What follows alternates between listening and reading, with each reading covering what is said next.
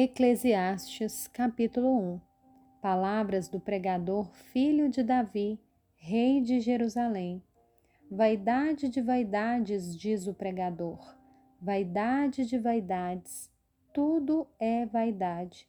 Que proveito alguém tem de todo o seu trabalho com que se afadiga debaixo do sol? Geração vai, geração vem, mas a terra permanece para sempre. O sol se levanta e o sol se põe e volta ao seu lugar onde nasce de novo. O vento vai para o sul e faz seu giro para o norte, dá voltas e mais voltas e retorna aos seus circuitos. Todos os rios correm para o mar e o mar não se enche. Ao lugar para onde correm os rios, para lá eles voltam a correr.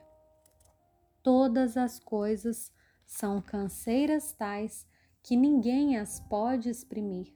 Os olhos não se fartam de ver, nem os ouvidos se enchem de ouvir. O que foi é, o que há de ser e o que se fez, isso se tornará a fazer. Não há nada de novo debaixo do sol.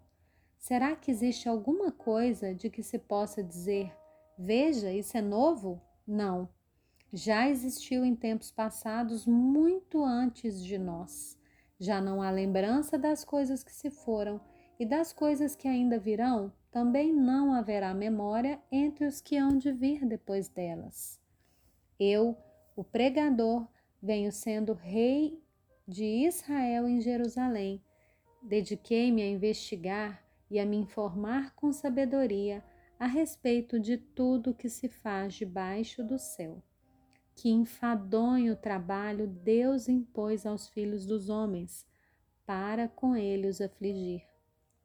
Vi todas as obras que se fazem debaixo do sol, e eis que tudo é vaidade e correr atrás do vento. Aquilo que é torto não pode ser endireitado, e o que falta não pode ser contado. Eu disse a mim mesmo: Eu me tornei importante e superei em sabedoria todos os que governaram em Jerusalém antes de mim.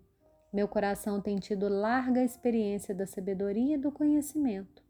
Assim, procurei conhecer a sabedoria e saber o que é a tolice e a falta de juízo, mas descobri que também isso é correr atrás do vento, porque na muita sabedoria há muito enfado, e quem aumenta o seu conhecimento aumenta também a sua dor.